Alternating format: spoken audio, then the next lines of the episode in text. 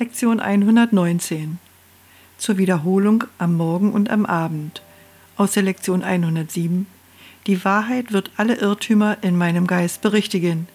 Ich bin im Irrtum, wenn ich denke, man könnte mich auf irgendeine Art verletzen. Ich bin Gottes Sohn, dessen Selbst unversehrt im Geiste Gottes ruht. Aus der Lektion 108 Geben und Empfangen sind in Wahrheit eins. Heute will ich allem vergeben, damit ich lerne, die Wahrheit in mir anzunehmen und schließlich meine Sündenlosigkeit begreife. Zur vollen Stunde wiederholen wir, die Wahrheit wird alle Irrtümer in meinem Geist berichtigen. Und zur halben Stunde, geben und empfangen sind in Wahrheit eins.